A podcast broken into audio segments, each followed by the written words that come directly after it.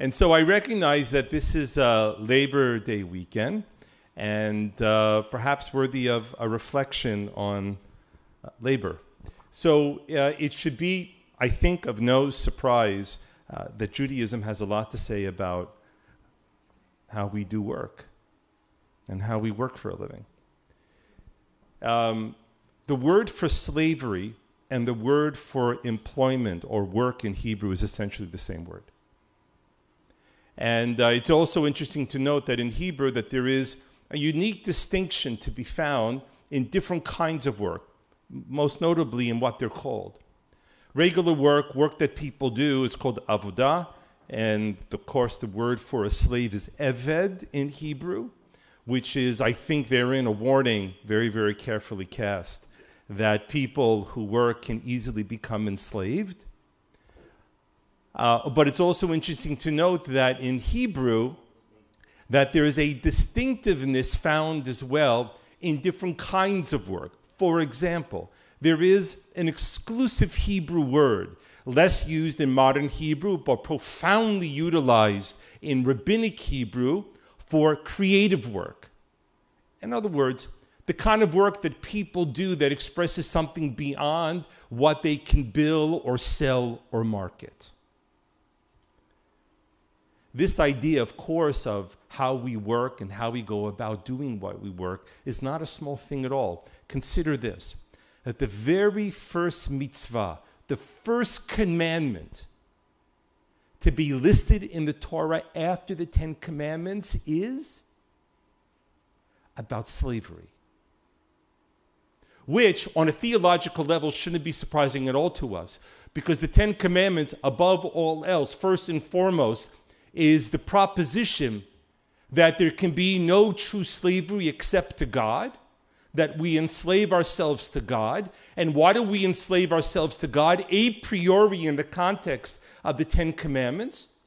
Because enslavement to God is not like enslavement to other things.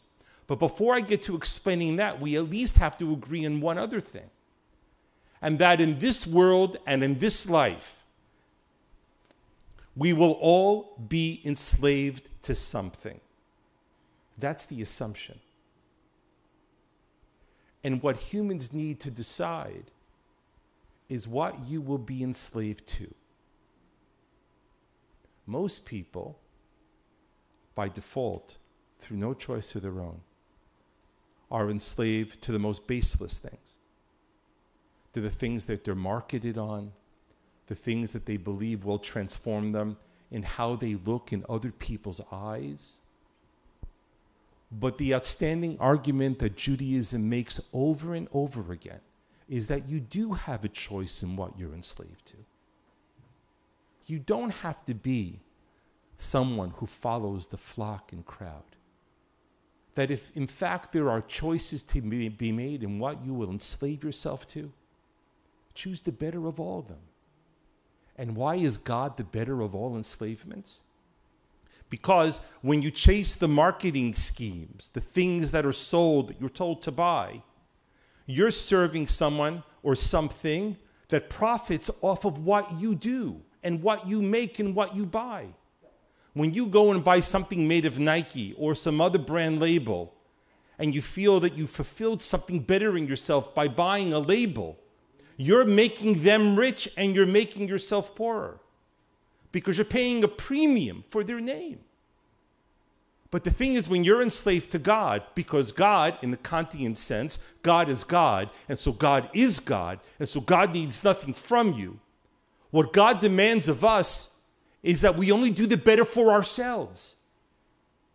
That was the inherent revelation of the Exodus itself, of the Jews being taken out of Egypt was the realization that you can do nothing for God. There is nothing that you could do to satisfy God.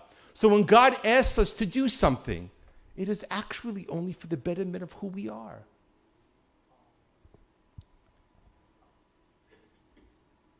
And so, if you're going to be enslaved to something, the Torah then goes after the Ten Commandments, is the warning about slavery.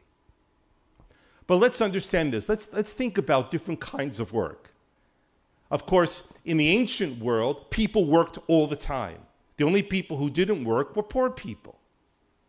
And today, of course, all kinds of people work all the time.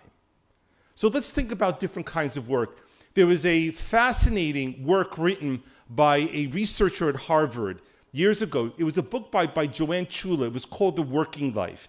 And this is the case study that she opens her book with.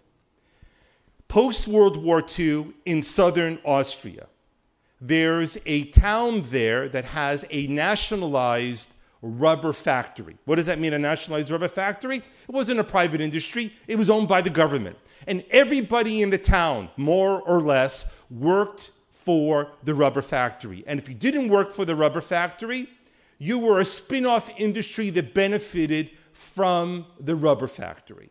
Lots of examples of factory towns to be found, not only in Europe and America, but certainly in Canada too. Anyways, after the Second World War um, and the Marshall Plan was put into place, the rubber factory was shuttered.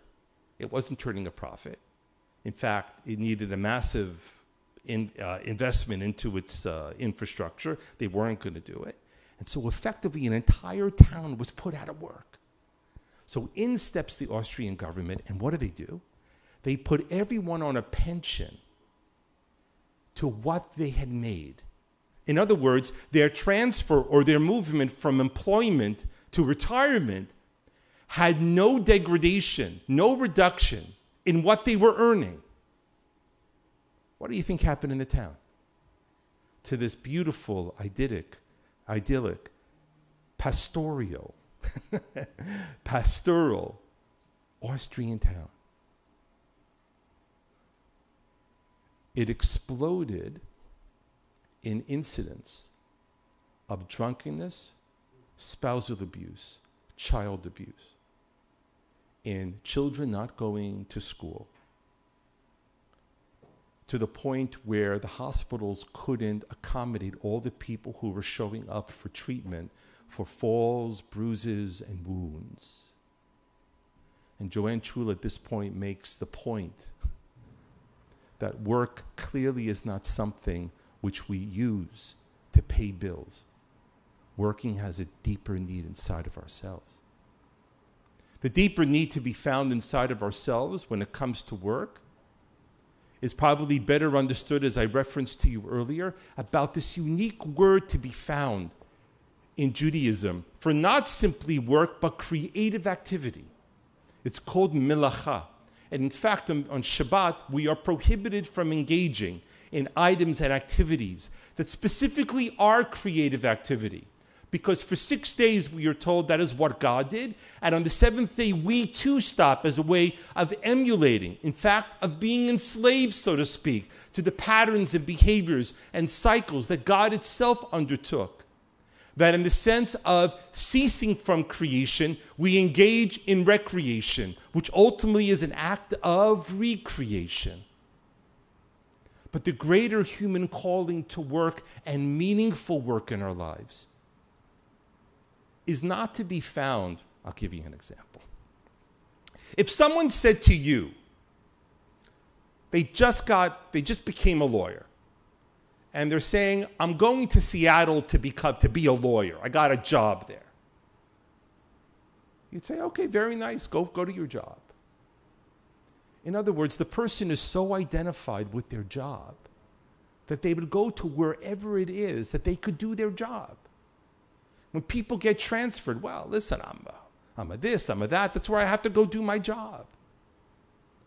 And therein lies the danger. You should work, and we all need to work.